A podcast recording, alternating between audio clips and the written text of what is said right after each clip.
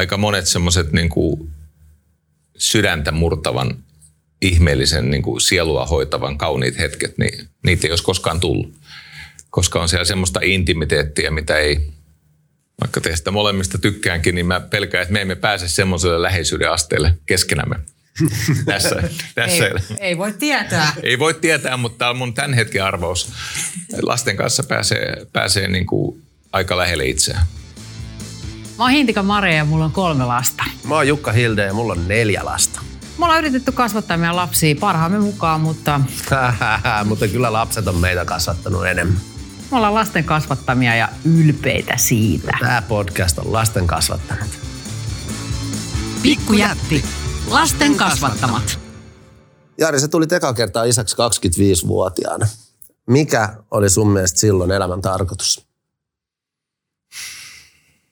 Kyllä mä silloinkin mietin, että elämän tarkoitus on päästä eteenpäin ja sitten välillä nostaa tasoa. Ja mulla oli semmoinen olo silloin 25-vuotiaana, että mä olin päässyt Radio Cityin töihin ja siellä aika monella oli lapsia. Ja mä ajattelin, että niin kuin seuraava juttu on se, että tämä ikään kuin täydentyy tämä tarina sillä, että me saadaan Niinan kanssa lapsi. Ja sitten mä ehdotin ja Niina sanoi, mikä siinä. Ja sitten haluan itselleni selittää, että se oli niin kuin kertalaakin. Mutta tota, Tietenkin se Ihan me kaikki. Mutta muist, elävästi muistan sen, että kun tajusin, että täällä on tosi paljon nuoria aikuisia, joilla on lapsia. Ja miten paljon ne lapset rikastuttaa heidän elämään. Mä oikeasti siis innoissani uudesta työpaikastani, niin sitten ehdotin puolisolleni, että voisiko meillä olla lapsi. Niin Niina vastasi, kyllä voisi. Mä sanoin, että kokeillaanko jo tänä iltana. Niin sanoin, että mikä siinä. Mutta se, se oli suurin piirtein näin. No miten se isyys suhun kolahti silloin? Sä aika nuori kuitenkin. No, kyllä mä sen muistan, että, että tota, mä olin elänyt semmoista hyvin rajatonta elämää. Ja yhtäkkiä mä tajusin, että mä en voi tehdä mitä päähän juolahtaa. Et elämä on siltä vaan muuttunut rajalliseksi. Et kaikessa pitää ottaa huomioon siis lapsia, puolisoja, vaikka en mä kokenut sitä erityisen ahdistavana, niin kyllä se nyt kuitenkin kävi selväksi, että semmoinen aikaisempi täysin omaehtoinen toiminta, niin se päättyi. Mutta ei se, minusta 25-vuotiaana tuntui jo siltä, että mä oon valmis aikuisen ihmisen elämään. No nyt tämä sun eka lapsi on jo yli kolmekymppinen. Niin on. Eli tämä niin ekan kierroksen lapset on kolmekymppisiä. Kyllä, ja itse asiassa esikoinen on saanut jo oman poikansa, eli mä oon vaari. Koska sä oot paappa. Mä oon paps, wow. mä oon vaari, kyllä. Miltä se tuntuu? No, on se nyt hienoa, että tota, tarina jatkuu. Ai vitsi. On se hienoa. No, mutta sitten on, nämä, sit on nämä nuoremmat lapset, jotka on alakouluikäisiä. Niin on. niin onko sun elämä, elämän tarkoitus muuttunut näiden kierrosten välillä? Se on ehkä, ehkä niin kuin tietyllä tavalla siis tihentynyt tai konsentroitunut, väkevöitynyt. Että nyt se isyys on vielä paljon enemmän niin kuin tärkeää. Silloin 25-vuotiaana ja siinä hyvin kiihkeässä uran rakentamisvaiheessa, niin lapset ei ollut kaiken keskiössä. Ne, ne oli siinä mukana. Ja, ja tietenkin ne sai paljon huomiota ja niiden kanssa tehtiin paljon juttuja ja tämmöistä, mutta tämä niin kuin jä, jälkimmäinen tuotantokausi, niin, niin tota, Mullakin niitä on jo kaksi. niin no sä tiedät, mistä mä puhun, niin se on, se on siis niin kuin, ensinnäkään eihän lapsia voi toisiinsa verrata, varsinkin kun ne on kaikki erilaisia, mutta mut 45-vuotias Jari on erilainen kuin 25-vuotias Jari. Eli 45-vuotias Jari on niin kuin uteliaampi siitä itse lapsesta. Et pakko tunnustaa silloin 25-vuotiaana Jarina, niin mä olin tosi utelias elämästä ja sen tarjoamista mahdollisuuksista ja aika paljon itsestänikin. Niin tota, nyt on ollut ihan erilaista keskittyä kahteen pieneen tyttöön, jotka enää ei ole ihan niin pieniä. Ne on tosi itsenäisiä ja, ja, ja tota, onnellisia, iloisia ja yhteistyökykyisiä. Mm. Mutta äh, ky- kyllä siis äh, kaksi jälkimmäistä tyttöä on saanut siis äh, niin kuin eri tavalla läsnä olevat vanhemmat kuin mitä Mä en nyt halua sanoa, että se mitenkään pieleen meni ekalla kertaa, mutta tota, tämä on intensiivisempää tämä jälkimmäinen isyys. Niin onko niin, että jos mietitään sitä elämän tarkoitusta, ja lapsethan opettaa sulle, että mikä elämässä on oikeasti tärkeää, mm. niin muuttaako se tätä elämän tarkoitusta sitten? No kyllä. Ja mihinkä suuntaan? Mitä, mitä sinä on opettanut siitä, että mikä tässä elämässä on tärkeää? Mähän kuuntelen tota, erittäin kiinnostuneena omia lasteni semmoista niin kuin metafyysistä pohdintaa. Okay. Kato, kun ne on nyt nuorempi täyttää syyskuussa 10 ja vanhempi on jo 11. Ja sitten ne pohtii siis näitä asioita, että mistä tässä on kysymys ja mikä on merkityksellistä. Ja, ja tota, öö, äh. Mä muistan semmoisen hetken, kun lapset oli, olisiko ne ollut sitten jotain kolme tai neljä. Ja, ja tota, kauniaisiin tuli semmoinen Kongosta semmoinen perhe, semmoinen sysimusta perhe. Ja, ja sitten äh, jonkun syyn takia toinen näistä lapsista sanoi, että tota, häntä vähän ujostuttaa tämä ihan musta mies. Mä sanoin, että meidän, meidän perheessä ei kiinnitetä huomiota siihen, mikä on ihmisen väri.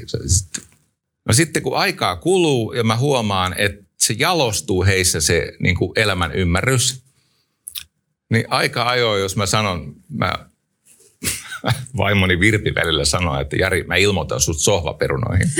koska, koska mulla on semmoinen lievästi sanottuna setääntynyt tapa, että ää, mun suu käy, kun mä katselen televisiota. Mulla on vittu asia. Niin sä analysoit. Mä koko aika analysoin ja kommentoin, mitä joku tekee ja miten mä, mä olisin tehnyt. Mitä sä olisit tehnyt paremmin? No sä todennäköisesti kyllä Mun mielestä tämä on ainut tapa katsoa telkkaria. mä katson sitä ja mä selostan sitä. Ja Virpi sanoi, että hei, jos, jos nyt ei kymmentä minuuttia tuu katselurauhaa, niin mä ilmoitan sut sohvaperunoihin. No tytöt on joskus kuullut ehkä, kun mä sanoin jotain myös epäasiallista. Ja sitten ne sanoi, että hei, isä, meidän perheessä ei puhuta noin. Ja mä näen, mä tunnistan, että se tulee sieltä niin kuin tyyliin seitsemän vuoden takaa. Se on ihan mahtavaa. Mm. Niin se on kiva nähdä semmoisia niin teemoja, kun ne teemat täyttyy. Ne siis elää siellä pienten ihmisten sydämessä ja ne siellä kypsyy ja sitten havainnot tarttuu. Ja sitten kuluu se 6-7 vuotta ja tulee tämmöinen havainto, jossa mä tajuan, että en turhaa avannut suutani. Eli sut laitetaan tilille siitä. Kyllä. Että sä olit fariseushetki, niin naps, sieltä Kyllä. se tulee. Täsmälleen näin. Mutta onko toisen hetki, kun sä koet, että lapset kasvatti sua? Ja toi ja moni muu hetki, että öö, ky- heillä on siis erittäin kyvykäs äiti ja aika aktiivinen äiti. Sitten kun Virpi on pois, niin lapset ihan selvästi niin kuin vaistoo, että isänsä ei ole ihan yhtä siis aloitteellinen ja kekseliäs ja yhtä siis täydellisesti tilanteen päällä, niin e, se on jännä, kun he, he tavallaan niin kuin nostaa tasoaan. Normaalisti ovat ihan niin kuin ikäisiä, mutta mun seurassa, no, kun mä, ovat yksin mun kanssa, niin nostavat tasoa ja vähän niin kuin opastavat, että miten tätä perhettä pyöritetään. Ja Sitä, se on musta ihan tavattoman viehättävää. Eli semmoinen level up. Joo, level up, koska ne ajattelee, että äijä on vähän pulassa. Pidetään se sedästäkin huoli. Pide aivan oikein, että katsotaan, että se saa onnistumisen kokemuksia tässä, tässä isyydessä. Mutta siis onhan se tavattoman kasvattava. Ja mä oon sitä mieltä, että tietenkin me omalla mallillamme kasvatamme lapsia, mutta jos oikein herkkänä pysyy, niin se tapahtuu toiseen suuntaan melkein enemmän. Sä oot sanonut, että, että lasten kasvattaminen on valtapeliä. Totisesti. Miten nyt sitten, kun se kasvattaminen on sitä vallankäyttöä ja sitten kun niitä lapsia saa, niin miten sä kasvat sitä niin kuin vallan käyttäjänä ja mitä uusia asioita sä oot oppinut, koska sitä valtaa voisi käyttää väärin? Totta kai, ja on käyttänytkin ja on erehtynyt ja, ja on ihminen vallankäyttö kuulostaa monen ihmisen korvassa. Mä tiedän, kun, ihmis, ihmis, että kun elämässä on kysymys vallasta, niin monen korvassa alkaa surista ja, ja, ja niillä on jotain ideologisia ajatuksia siitä, mitä elämän ei pitäisi olla tai pitäisi olla sen sijaan, mitä se on. Niin se vallankäytön ainoa tarkoitus on tietenkin lisätä sen pelikumppanin valtaa. Sen, sen ainoa idea on se, että se toisen ihmisen valta kasvaisi. Ja valtaa pitää käyttää niin vähän kuin ikinä tarpeen mitä vähemmän sä käytät valtaa, sitä suuremmaksi kasvan. Se ei tarkoita, tarkoita huutamista eikä öykkäröintiä, eikä se tarkoita alistamista eikä kaiken sosiaalisen haapen polttamista, vaan se on hyvin hienovarasta ihmisen kohtaamista ja niin kuin hänen tarpeilleen antautumista ja sen turvan synnyttämistä, että mulla on resurssit ratkaista sun ongelmat, jos et sä itse pysty.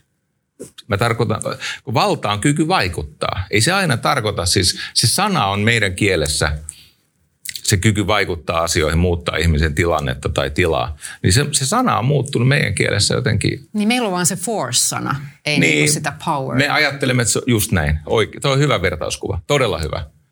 Koska toinen resurssoi ja toinen pakottaa. Mä en tarkoita pakottavaa vallankäyttöä, mä en tarkoita sitä forcea. Mutta on, onko teille käynyt niin, siis mä, mä tunnistan sen, että ennen lapsi oli semmoinen tietty minakuva. Esimerkiksi vaikka mun työelämän kautta oli semmoinen fi, mm. fiilis ja kuva, että joo, että mä oon tosi kärsivällinen. Mulla on sellaista mm. työelämän resilienssiä. Mä sain aina sitä mm. palautekin. Maria, Marjalla se ei sipuli leviä, vaikka mitä tulisi täällä. Niin, auto armias, kun tuli ne kolme niin kun mm. riipimään ja yöunet meni, niin mulla on täysin murskautunut. Mun mielestä mä oon ihan semmoinen niin hermoheikko sekoilija, että tämä on vaan tällaista valeminää tässä hetken esitän. Mutta että onko käynyt tällaista, että on niin kuin murskautunut semmoinen, vaikka joku tietty attribuutti itsestä, että sä oot joutunut niin kuin täysin hylkää sen, että en mä ollutkaan sellainen. Totta kai.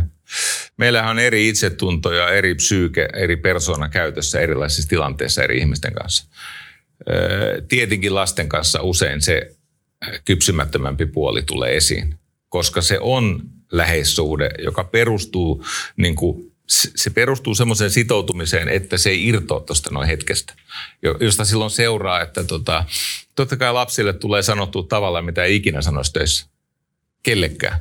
Se on kauheata. No se on kauheata ja se on inhimillistä ja sit sitä voi joskus ja tuleekin ihan syystä pyytää anteeksi. Mutta tota, se on myös yllättävän turvallista.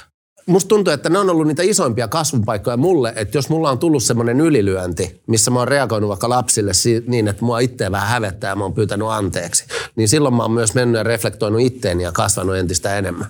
Ja ne on ollut mun mielestä niin kasvattajana tärkeitä hetkiä. Että mä oon havainnoinut itsestä jotain uutta ja nimenomaan näitä, että ehkä en olekaan niin pitkäjänteinen kuin luulin, jos on tullut joku semmoinen niin kuin ylilyönti itsellä. Mitä lapset on sulle opettanut anteeksi pyytämisestä? No ensinnäkin sitä pitää tehdä ja niihin tilaisuuksiin kannattaa herkistyä. Nehän on lahjoja kaikille. Niin jos tulee se virhe tai moka, jota ymmärtää siinä hetkessä pyytää anteeksi, niin se on niin kuin tallettaisi rahapankki. Se on niin kuin tai se on vielä jotain paljon enemmän. Se on siis suuremmoinen lahja, paitsi sille vanhempi lapsisuhteelle, niin myös sen lapsen koko loppuelämän kannalta. Näkee, että ihmiset, jotka pyrkii niin kuin olemaan erilaisten ihanteiden mittaisia, eivät sitä kaikella, kaiken aikaa ole. Mm. Musta se on ihanaa. Ja paitsi tunnelma on aina parantunut. Ja, ja miten anteeksi antavaisia lapset on? Ne on tosi, nehän unohtaa heti. Ne unohtaa, ne, niiden mielestä se on kiva, kun isä sanoo, että anteeksi. Ja mä yleensä sanon, että mä, mä tein näin, tämä ei mennyt oikein. Ja kiitos, että te annatte mun yrittää vielä. Sitten kun lapset kuulee sen, että toi katuu, ja se tietää, mitä se katuu, niin ne päästään irti niin kuin silmänräpäyksessä. Ja siitä voi oppia. Se irti päästäminen niin tavallaan, että jos Jukka Moka pyytää mut anteeksi, niin että mä pystyisin päästään myös siitä mun kaunasta heti. Ja se on kyllä semmoinen, mitä lapset, se on, la- on gurui siinä. Se on ihan uniikkia niissä, koska jopa koirat osaa mököttää siellä nurkassa ja katsoa kulmien alta, jos tekee jotain väärin. Mutta lapset on se, joka unohtaa ja se on niin puhdas. Mutta mut oliko sun aikaisemmin helppo pyytää anteeksi? mä oon aina nauttinut siitä, että tota, se on eräänlaista siis arjen armollisuutta, kun saa aloittaa alusta. Mm, ja se on semmoinen mm. kyllä, mistä mä itse koen, että on oppinut lapsia. Mun oli aika vaikea pyytää anteeksi, mm. vaikka parisuhteessa. Mutta nyt lasten myötä, niin ne on aina se äiti, äiti. Niin. Ne niinku jää siihen. Niin, ne odottaa sitä. Sitten mä, niinku, mä oon niinku no, saanut nopeutettua se, että mä niinku se anteeksi. Niin kuin, että mä saan sen, koska eihän pysty pyytää anteeksi ennen kuin sä saat sen tunteen. E, ei lapsikaan voi pakottaa pyytää anteeksi niin kuin saman tien, niiden pitää antaa sen niin kuin raivon laantua. Mutta se on nopeutunut, se on niin kuin suurin kasvu elämässä. Niin niiden Yksi. pitää tarkoittaa sitä niin. ihan niin kuin sunkin. Niin. Mutta että saa sitä, niin kuin, että ei jää mököttää niin kuin se teidän koira. Niin se on ihanaa huomata sellaista. Niin, niin kuin esimerkiksi englanninkielinen sanassa forgive. Sä annat jonkun puolesta. Tai für lot. Mm sä, sä siis itse asiassa siinä palautetaan lupa jatkaa. Että mm. at lootta, for lot, forgive. Se, se, se on ajatuksena se, että jotain tapahtuu meidän väliin sellaista, joka sitoo meitä molempia. Ja se myrkyttää meitä molempia, se polttaa happea meistä molemmissa. Ja sitten kun kumpi tahansa onnistuu antamaan anteeksi tai pyytämään anteeksi, niin se lupa jatkaa, se ikään kuin uusiutuu. Se on, se on siis lahja. Niin se on. Niin. Se, se luo uutta elämää. Se luo nimenomaan uutta elämää. Jotain uutta alkaa versuta ja sitten kyllä me tiedämme, että testatut suhteet on kaikkein lujimpia ja syvimpiä. Että joskus sitä hetkeä, joka johti sitten tarpeeseen pyytää anteeksi ja antaa anteeksi, niin sitä hetkeä tarvittiin, jotta se suhde pääsisi sitten seuraavalle tasolle. Ja lasten kanssa tätä saa totisesti harjoitella. Niin.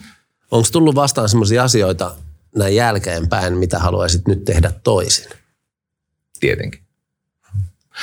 Silloin kun mä muistan lasteni kanssa, että mä en olisi niin nopeasti jossakin mielipiteessä, että mä en olisi niin, niin kuin kärkevä muodostaa jotain kantaa. Ja silloin kun mä muistan niin kuin hidas, hillitä tätä niin kuin sohvaperunatyyliä. Tätä, että mä latelen, arv, latelen niin kuin tuomioita tai arvioita tai semmoisia niin määritelmiä asioista. Et silloin, kun mä en ole niin äh, kiivas esittämään, miten asiat on, vaan annan asioiden kehittyä ja paljastaa itse itsensä, niin kaikilla on hauskempaa. Mm. Et, et, nyt välillä on semmoinen hetki, että kun tämän muistaa, niin mähän nautin paitsi elämästä ja elämäni ihmisistä enemmän, niin mä nautin myös, niin kuin siedän itseäni paremmin. Mm. Ei ole semmoista kalvavaa oma, huonoa omaa tuntoa. Et, et, et, totta kai. Ja tämä on vaikea juttu, että kuinka paljon, että jos lapset nuorena saa paljon tota, tukea kasvamiselleen, ja niistä tulee tosi itsenäisiä, ja, ja pystyvät siis vastuulliseen toimintaan, niin voi olla, että siinä helposti käy niin, että, että se, se vapaus, lasten vapaus kasvaa. Niin kuin näin, näin pintatasolla kaikki on ok, mutta se kasvaa niin kuin liian nopeasti. Ja sitten mä oon, mä oon ehkä vähän niin kuin helposti päästänyt sen, sen vaiheen, missä mä annan sen vapauden tehdä työnsä. Että sä oot niin nopeasti päästänyt no mä, niin, mä oon aina luottanut mun lapsiin ja ne on ollut luottamuksen arvoisia ja ne on hoitanut hommansa ja No siis nämä kaksi aikuista lasta, ne on varhain saanut siis, ja ihan syystäkin saanut itselleen vapauksia, mitä monelle heidän ikätoverille ei, ei ehkä myönnetty. Mutta kyllä mä jälkikäteen mietin, että tapahtuuko se liian nopeasti. Eikö se rakkaushan antaa heille hyvän sydämen ja ne rajat kertoo niille, mikä on oikein ja väärin. Ja niihin luottaen ne lapset aikuisena osaa myös tehdä oikeanlaisia valintoja. No, ainakin nyt näyttää siltä. Ja siihen mun on ainakin näin niin kuin kasvattajana niin pakko luottaa myös ja uskaltaa, koska muuten mä joudun elää pelossa, että mitä heistä tulee sen jälkeen, kun ne täyttää 18 lähtee kotoa. Hei, me kaikki epäonnistutaan. Se on tärkeä ymmärtää. Me kaikki epäonnistutaan. Me teemme parhaamme, joka osoittautuu aika vähäiseksi. Ja sitten käy niin kuin käy. Ja elämän suuri armo on siinä, että käy yllättävän hyvin paremmin kuin mitä omat ansiot niin kuin ennustaisi. Mä oon ajatellut, että mä annan lapsille 18-vuotislahjaksi, ne on vielä ihan pieniä kaikki, mm. niin tällaisen niin kuin terapiarahaston, että ole hyvä, mm. korjaa se mitä minä pilasin. Hyvä. Onko se hyvä? On, se hyvä. Onko tämä liian dramaattista? Ei, kyllä mä oon miettinyt siis öö, kahden aikuisen lapseni kanssa. Ensinnäkin mä oon sitä mieltä, että kaikkien ihmisten olisi hyvä käydä jossakin terapiassa. Ihan kaikki. Mä oon päätynyt siihen, että jokainen vanhempi siirtää omia traumojaan ja omia pelkojaan ja omia puutteita omi lapsinsa, yritti ne mitä tahansa. Ja sitten se terapia, toi on musta hyvä idea, hyvä Maria. terapia voi sitä auttaa sitä lasta antaa anteeksi vanhemmille, koska äh, mä oon mahdollisesti lukenut enemmän suomalaisten itsensä kirjoittamia elämäntarinoita kuin kukaan muu suomalainen. Mä oon siis lukenut niitä reilusti toistakymmentä tuhatta. Ja erittäin yleistä on se, että ihmiset ovat pettyneet omiin vanhempiinsa. Ja kuitenkin meidän kaikkien vanhemmat ja me itse vuorollamme olemme tehneet, tehneet parhaamme, mutta silti jokin, se, jokin pimeys meistä tihkuu ja tekee pesän siihen lapsiparkaan. Niin se on niin kuin loputon vaatimus. Se on täysin mahdotonta. Niin, miten sut on kasvatettu ja miten sä oot kasvattanut taas sun vanhempiasi? No mun vanhemmat eros, kun mä olin aika pieni, mutta suureksi onnekseni tota, isä vei mut Raksalle töihin, jolloin mä sain nauttia hänen niin kuin miehuudestaan. isä oli suvaitsevainen, erittäin suvaitsevainen, ollut merillä kahdeksan vuotta poikana. Ja, ja tota, mulla oli semmoinen nuoruus, että mä tutustuin siihen aikaan se olisi taisi olla jopa laitonta, että mä tutustuin niinku Helsingin näihin gay-piireihin ja silloin oli joku korkeampi suojaikä tai oli semmoinen lakikin, että ei saa kehottaa homoseksuaalisuuteen ja kaikkea tämmöistä hassua. Ja, ja tota, mun ehkä koko elämän yksi kauneimpia muistoja on se, että kun isä jossakin vaiheessa, kun me oltiin siellä Raksalla, sitten se niin kuin sanoi, että hei, että tota, susta voi tulla homo, kun sä oot niiden seurassa. Mä sanoin, että näyttääkö tämä susta siltä? Niin kuin, kysy itseltäsi, kysy, niin kuin, kysy itseltäsi, että onko tuolla niin perusteita tuolle. ja jos käviskin näin, niin mitä sitten? Sanoin, että ei mitään, ei hänellä ole mitään sitä vastaan, mutta hän vaan sanoi, että tässä on tämmöinen riski. Mä sanoin, en, en mä usko, mutta kuitenkin mä välitin mun kavereille sitten tämmöisen isän terveisen niin kerroin. Sanoin, että ne oli aikuisia ihmisiä, ne kohautti olkia ja sanoi, että joo, no he ymmärtää, että tota, halusiko sun isä tavata. Sitten mä kysyin isältä, että haluatko tavata? Isä sanoi, että ilman muuta. Sitten, jos, jos mun koko, koko mun elämän niin kuin kolme tai viisi tärkeintä hetkeä onnistuisi laittaa jotenkin jonoon, niin tämä olisi yksi niistä. Me ollaan tota, Salve-nimisessä ra- ravintolassa Kalliossa. Ja tota, siinä on sitten nämä kaksi leidiä. Ja ne kertoo siis kaiken. Ja sitten Ailas niistä sanoi, että, että miten sä nyt kuultua tämän kaiken, niin miten sä ajattelet meistä. Mä muistan aina, kun isä vähän oikasi itse ja sitten se oli iso, iso kokoinen, se ojensi valtavan sylinsä ja se otti näitä naisia kädestä näin ja sitten naiset tarttu häntä kädestä ja muodosti tämmöisen piirin sen pöydän yli. Ja isä sanoi, että me ollaan kaikki rakkauden kulkukoiria. Mä mun isä. Se oli niin kuin maailman hieno repliikki. Wow. ollaan kaikki rakkauden kulkukoiria. Tuo voisi melkein tatuoida. Joo, no siis kyllä.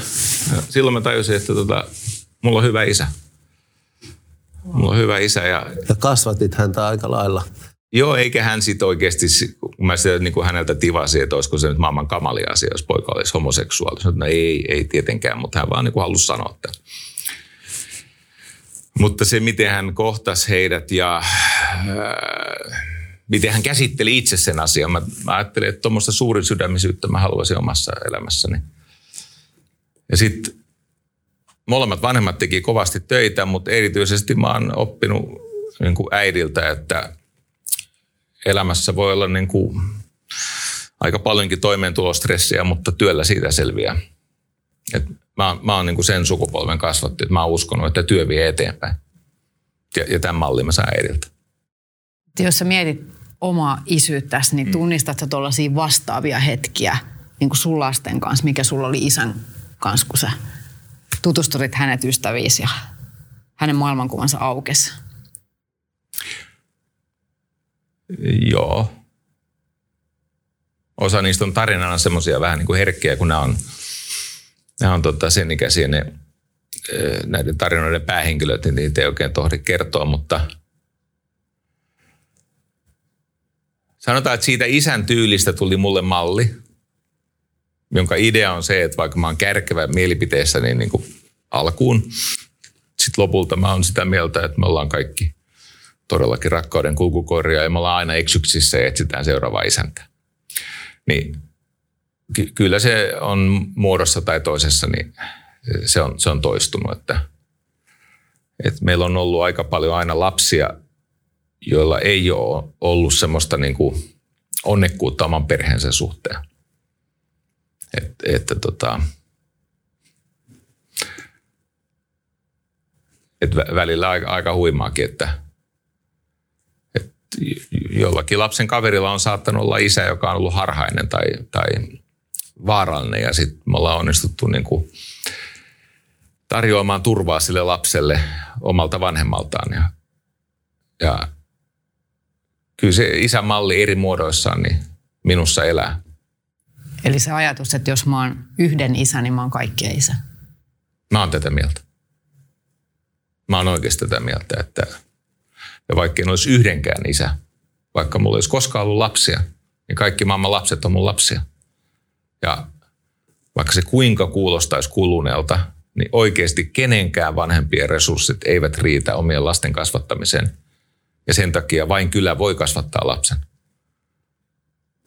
Tämmöisen mä kerron. Mä ajan Volvollani ylämäkeä, siis asematietä kauniaisissa. Ja mä näen, kun tyttärin luokkakaveri 11V yrittää polttaa tupakkaa siinä bussipysäkillä tai siinä tienoilla. Mä vedän siihen bussipysäkille ja se on siis sytyttänyt ja yrittää imeä, eikä siitä mitään tuu, niin 11-vuotiaat ei kauhean hyvin polta tupakkaa, mutta kuitenkin polttaa. Ja mä kävelen, siis tunnen sen tytö ja tyttö tuntee, mutta mä kävelen siihen ja, ja, ja mä sanon, että mä muuten otan haltuun nuo tupakat. Ja, ja tota, sitten hän sanoi, että minun isäni on asianajaja. Mä sanoin, että asianajaja vai juristi vaan? Että voi olla varatuomari, oikeustieteiden maisteri, juristi vai onko oikea asianajaja? Sitten tyttö sanoi, että minä tiedän eron. Hän on oikea asianajaja. Mä oon asia selvä.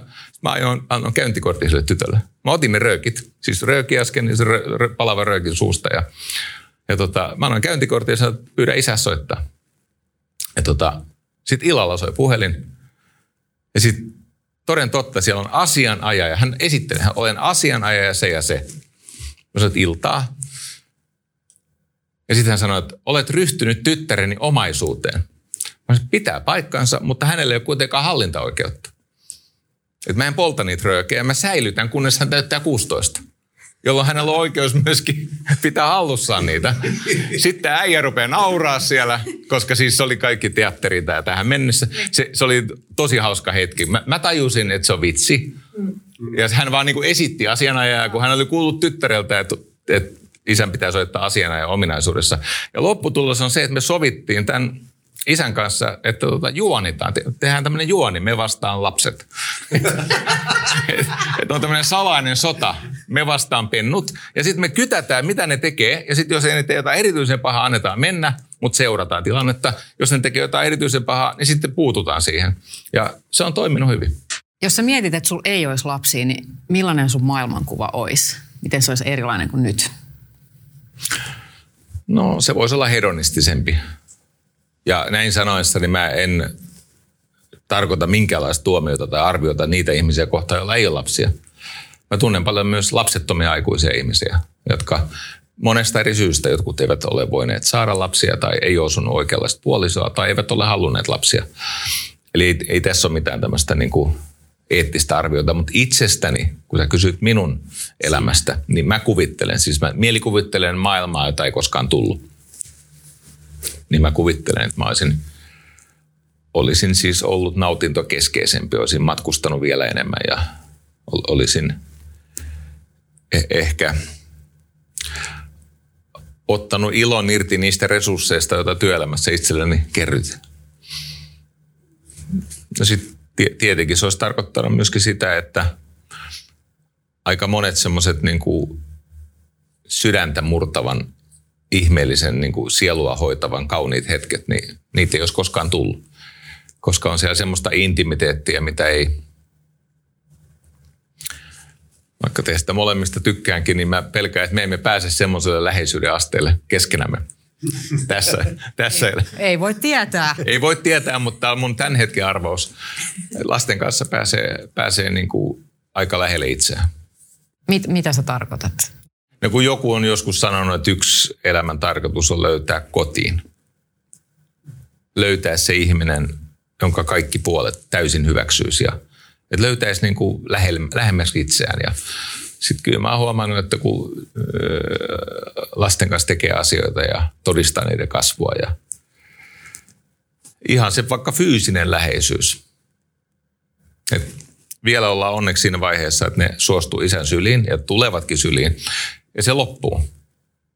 Tuosta mun tuli mieleen, että opettaako lapset meille myös luopumista?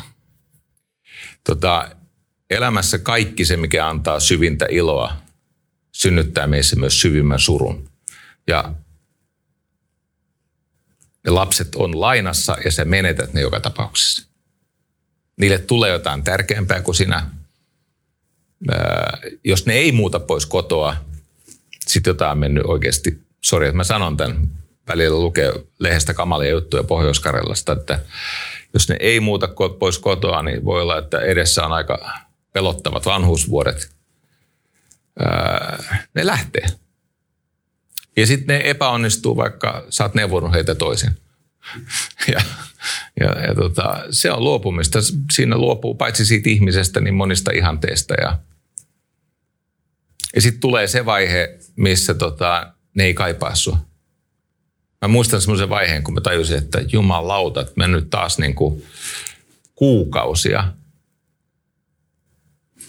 Että ei me olla oltu tekemisissä. Niillä on vauhti päällä omassa elämässään, mulla on vauhti päässä, päällä omassa elämässä. Ja koska meillä ei syntynyt semmoista traditiota, että soiteltaisiin, niin kuin joskus vanhempien lasten välillä on traditio, että joka viikko soitellaan tai kerran kuussa syödään vaikka sunnuntaina yhdessä. Meillä ei tämmöistä keksitty muodostaa. Siis ainahan tulee mielellään ja se on joka kerta pakotonta ja mukavaa. Mutta koska me emme tällaista niin kuin yhdessäpidon pidon protokollaa luotu, niin yhtäkkiä mä yhtäkkiä saatan hätkähtää, että ei jumalauta – Siis mä en ole kuullut tyttärestäni neljään kuukauteen. Sitten mä soitan. Ja siis ymmärrän. Hänellä on siis oma ainutkertainen elämänsä ja en mä tiedä kertooko jotain siitä, siitä, siitä vanhemmuussuhteen syvyydestä ehkä. Mutta näin se vaan joskus saattaa olla. Mitä toi sulle opettaa? No se, mikä joskus tuntui iäiseltä, oli vaan ohikiitävä hetki. Se, mikä joskus tuntui irrottamattomalta ja, ja semmoiselta, että, että ei voi tulla etäisyyttä, ne voi helposti tulla. Onhan niitä ystävyyssuhteitakin, johon tulee etäisyyttä, vaikka joskus luuli, että jumalauta, me voitaisiin vaihtaa vaikka veret keskenämme. Ja sitten yhtäkkiä sä huomaat, että pitää oikein keksiä asiaa, että on asiaa. On se huimaa jotenkin ton kun kuulee, niin tulee entistä vahvemmin mieleen, että kuinka siinä hetkessä pitääkään elää, kun ne lapset tässä vielä on. Joo. Koska ne jonain päivänä ei siinä enää ole, vaan sitten niillä alkaa se oma elämä. No tämä on ehkä se kahden eri tuotantokauden sit merkittävin ero. Juuri tämä, että kun sit kahdesta ensimmäisestä lapsesta mä opin, että niin ihmeellistä kuin tämä onkin, niin tämä haihtuu. Elämä tekee tehtävänsä. Niin nyt sitten kun on nämä kaksi ensimmäistä, vaikka ne kuinka vannoo, että ne ei muuta koskaan pois kotoa ja kaikkea, mitä nyt kymmenenvuotias tyttö voi vannoa isälleen. niin, niin, niin tota, mä yritän tankata niitä hetkiä. Mä yritän niin kuin jotenkin imeä niitä, että mä sitten kun vietän niin kuin tämän elämän viimeisiä vuosia tai kuukausia tai viikkoja tai päiviä, niin mulla on jotain, mihin palata helpommin. Mä, sit se, mikä tässä, no, me otimme valtavasti valokuvia. Siis ny, nykyisin, kun on matala kynnys ottaa valokuvia, ja ainakin mun puhelimessa on semmoinen erikoinen toiminto, kun ottaa valtavasti valokuvia, niin se puhelin jotenkin tajuaa, ket, ketkä on sun elämän läheisiä. Sitten se puhelin tekee tämmöisiä valokuvaesityksiä, siis tämmöisiä – missä te olitte neljä vuotta sitten tai kaksi vuotta sitten tai rannalla tai ulkona. Tai, ja mä katsoin, että niitä monta kertaa puhelin, puhelin näyttää niitä kuvaesityksiä. Mä ajattelin, että meillä on ollut hetkemme. Mm. Mahtavaa. Ja niitä kantaa. No ne kantaa. Ja ne, ne, niitä, niistä haluaa pitää kiinni. Ja en mä tiedä, onko mä jo niin kuin toivottomasti ukkoutumassa, mutta mä selailen niitä aina välillä. Oikeasti semmoisen voimakkaan niin kuin kiitollisuuden ja siis ei, se, tämä on erikoista. Mä, mä koen vähän etukäteen nyt haikeutta. Siis semmoista, onko olemassa etukäteistä nostalgiaa? Ehkä ei. En, en mä tiedä, mutta kun mä katson niitä, että eräänä päivänä tämä, on niin kuin, tämä vaihe on kadotettu. Että sen, minkä saimme, tuskin saimme ensinkään. Ja kadotettu tuskin poissa on. Niin tämä P. Mustapää runo, mikä se vaimolle lausuu. Niin mä katselen niitä semmoisen etukäteisen nostalgian vallassa. Ja, ja sehän on siis näin, että vaikka reissuista, me just kerrotaan ihmisille ne jutut, kun kaikki meni päin persettä. Siis just ne, kun mentiin väärää junaa ja matkalla unohtui, niin niitähän me kerrotaan sitten sellaisena niin kuin parhaimpin muistoin. Niin se on sama jotenkin lasten kanssa. Pitäisi aina muistaa se, kun on joku vaikea hetki ja nolla unet ja raivo meinaa nousta, niin tämä on itse asiassa se hetki, joka sitten jää kuitenkin jonnekin. Ja tavallaan, että miltä tämä hetki, mä teen sellaista meditaatioa, että mä yritän sille pysähtyä niissä hetkissä, kun mulla alkaa niin kuin, miltä tämä tilanne näyttää, kun mä oon 85. Että mä saisin katsottua niillä silmin edes sekunnin, niin mulla menee niin kuin homma tsekkiin. Eikö niin? Tuo on Joo. hyvä. Tuo on hyvä. 85 meditaatio. Tosi hyvä. Joo, 85 sä suhtaudut aika pitkämielisesti niin. Niin, ja ne näyttää ihan toiselta ne, niin kuin, mitkä nyt tuntuu jotenkin ihan mahottomilta hommilta. Niin joskus, kun tuntee huonoa omaa tuntoa omista valinnaisuuksista, niin sitten voi myöskin miettiä, että no kuinka vakavaa tämä oikeasti. Sitten taas kun jos katsoo tosi kaukaa tulevaisuudesta tätä hetkeä, niin ei se virhe välttämättä ole suuri. Se on kiusallinen, mutta ei se ole suuri. Ja siinähän lapset on tosi hyviä. Mm. Että sitten kuitenkin, että ei tämä ole niin vakavaa, vaan ne pääsee niistä asioista yli ja mm. eteenpäin. Ja taas tulee joku uusi juttu. Mm. Mutta onko se tuntenut syyllisyyttä vanhempana? Totta helvetissä. Milloin? tota, no, kaiken aikaa. Mä, kyllä mä väh, vähän niin kuin on semmoinen taakankantaja, että kyllä mä koen riittämättömyyttä siinä vanhemmuudessa. Mä ihmettelen aina välillä, että mulla on käynyt niin hyvä puoliso on niin jo kahdesti, että niillä on ihan hyvä koti ollut. Mutta tota, kyllä mä monta kertaa mietin, että noin hienot lapset ansaitsisi vähän paremmin isä. Et kyllä, kyllä, kyllä musta, ainakin mun, en mä tiedä, onko mä sitten vaan jotenkin aika herkistynyt omalta tunnoltani. Mutta kyllä mun mielestä syyllisyys kuuluu vanhemmuuteen. Syyllisyys ja huoli. Se on osa tätä vanhemmuutta. Mistä sä sitten tiedät, koska sä oot valmis saamaan lapsia? Kun se vaatii niin paljon kasvua ja siinä tulee niin paljon vastuuta ja siinä tulee niin paljon valtaa. Eihän sitä tiedäkään. Siis itselläni oli semmoinen, en mä osannut edes epäillä, että en olisi valmis siihen. Enkä vähäisestikään vaikka epäillyt poikani suhteen. Et, et kun he alkoivat odottaa vaimonsa kanssa, niin, niin kuin mulla ollut mielessäkään, että ei olisi valmis lapsen saamiseen. Mutta sitten on paljon ihmisiä, joilla ehkä ei pitäisi olla niin kiire. Si- siihen meidän kohdalla vaikuttaa se, että jos elämä on niin kuin muilta nurkilta jo, jotenkin jo jiirissä, että on jo niin kuin töitä ja ammattia, on, on, on niin kuin aika vakiintuneet suhteet elämässä, niin sitten sit se kestää yhden tämmöisen kaoottisemman nurkan nimeltä lapsi. Mutta sitten jos kaikki nurkat palaa, niin sitten se voi olla se on liian kuormittavaa. Hyvä havainnollistus. Mutta ootko saanut jotain sun valmennukseen, sun työhön, sun lapsille? Hehän ovat ehtymätön niin kuin materiaalin tämmöinen aarreaitta. Siis sieltä tulee koko aika jotain, jotain semmoista, mitä voi hyödyntää. Sano joku. Siis energia on tärkeä sana mulle ja sitten Jan kuuli sen aina Egernia. Niin, niin mä oon käyttänyt pitkiä pätkiä valmennuksessa, mä oon puhunut Egerniasta ihan tahallani Egerniasta. kun aluksi, aluksi asiakkaat ei oikein tajua mitään vittua Egernia, ja sitten kun ne tajuaa, että se on se Janin sanasto on Egernia. Että solujen täytyy sykkiä, jotta ihmisellä olisi Egernia elää. Siis onko se, että se yleisö miettii koko ajan, että onko toi noin sekasi? Jo, joo, kato, mä en se... aluksi kerro sitä. Niin. Siis, ja sitten ne jää niille mieleen, kun se ne jää niille mieleen, se, mä sitä. tahallani toistan sen energiasanan väärin kolme kertaa, ja sitten mä sanon, että Mä oon itse asiassa siterannut poikaani Jania myös yhdessä kirjassaan. Se oli se sitaatti, että sulujen täytyy sykkiä, jotta olisi egernia elää. Mikä sitten, sua on joskus tituleer, tituleerattu ihmiseksi, jolle mikään ei ole pyhää. Ai. Vai onko joku? En mä tiedä, onko. Siis mullehan siis mun elämässä on paljon pyhää. Nimenomaan on paljon pyhää. Mä, mä koen, että elämähän on mielekästä vain, koska si, jos siinä on jotain pyhää. Muun muassa lapset on pyhä asia. Niin kuin on ihmissuhteet. Ja mulle pyhä tarkoittaa siis jotain semmoista välttämätöntä asiaa elämässä, jota ilman ei halua elää, mutta jota ei pysty omalla vapaalla tahdollaan komentaa. Mm.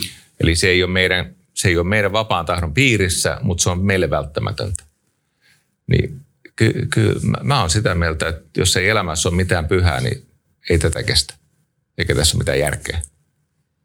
Että jos joku, niin lapset on pyhiä. Sä oot nykyään myöskin isoisa. Niin. Vaari vai Kyllä. mikä? Pappa. No Vaari. mä, mä kutsun vaari, kun se on, he ovat ruotsinkielisiä, niin se on farfar, eli silloin mä oon vaari. Joo. No mikä on muuttunut, kun susta on tullut vaari? Sun prinsiipeissä.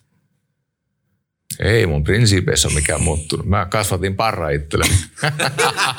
No niin, joo, toi on tommonen vaarimainen. No mä ajattelin, että vaarit näyttää tältä. Mutta meidän suvussa ainakin niin isovanhemmilla on ollut aina vähän eri säännöt ja ne on saanut vähän lipsua siitä, miten me ollaan taas kasvettu. Joo, mä, mä tajun ton. Ja niinhän se onkin, että hyvin usein isovanhemmilla on, ne poimii niin kuin rusinat pullasta tai kirsikan kakusta, että tosi moni on sanonut mulle, että heidän isovanhemmat olivat heidän elämänsä turvallisimmat niin kuin ihmiset. Eli se elämän turvallisin ihmissuhde ei välttämättä ollut isä tai äiti, vaan vaikka mummu. Ja, ja useinhan ajatellaan, että, että joskus se on se isovanhempi, joka haluaa niin kuin tehdä tyhjäksi omat virheensä suhteessa omaan lapseen, kun saa vielä toisen mahdollisuuden sen lapsen lapsen kanssa. Jos miettii saas niinku kolmea suurinta asiaa, missä lapset on sua kasvattaneet, niin mitkä ne olisi? No kaikki on kesken, mutta tota, se ehdoton siis äh, täysin pidäkkeetön rakkaus, jolla ei ole mitään hintaa, niin ky, ky, lapsiltahan oppii ehdotonta rakkautta. Se on aivan ihmeellistä. Et se on täydellistä ehdotonta rakkautta. Se, se on ehkä vielä, puolisoiden väliin, siinä on kuitenkin kaksi aikuista ihmistä, jotka, jo- jotka yhteensovittaa elämäänsä, niin siinä on aina, siellä on raja-alueita, missä on ehtoja, mutta lasten kanssa niitä ehtoja on hy- hyvin paljon vähemmän. Kiitos. Kiitos Jari. Kiitos Jukka ja kiitos Maria.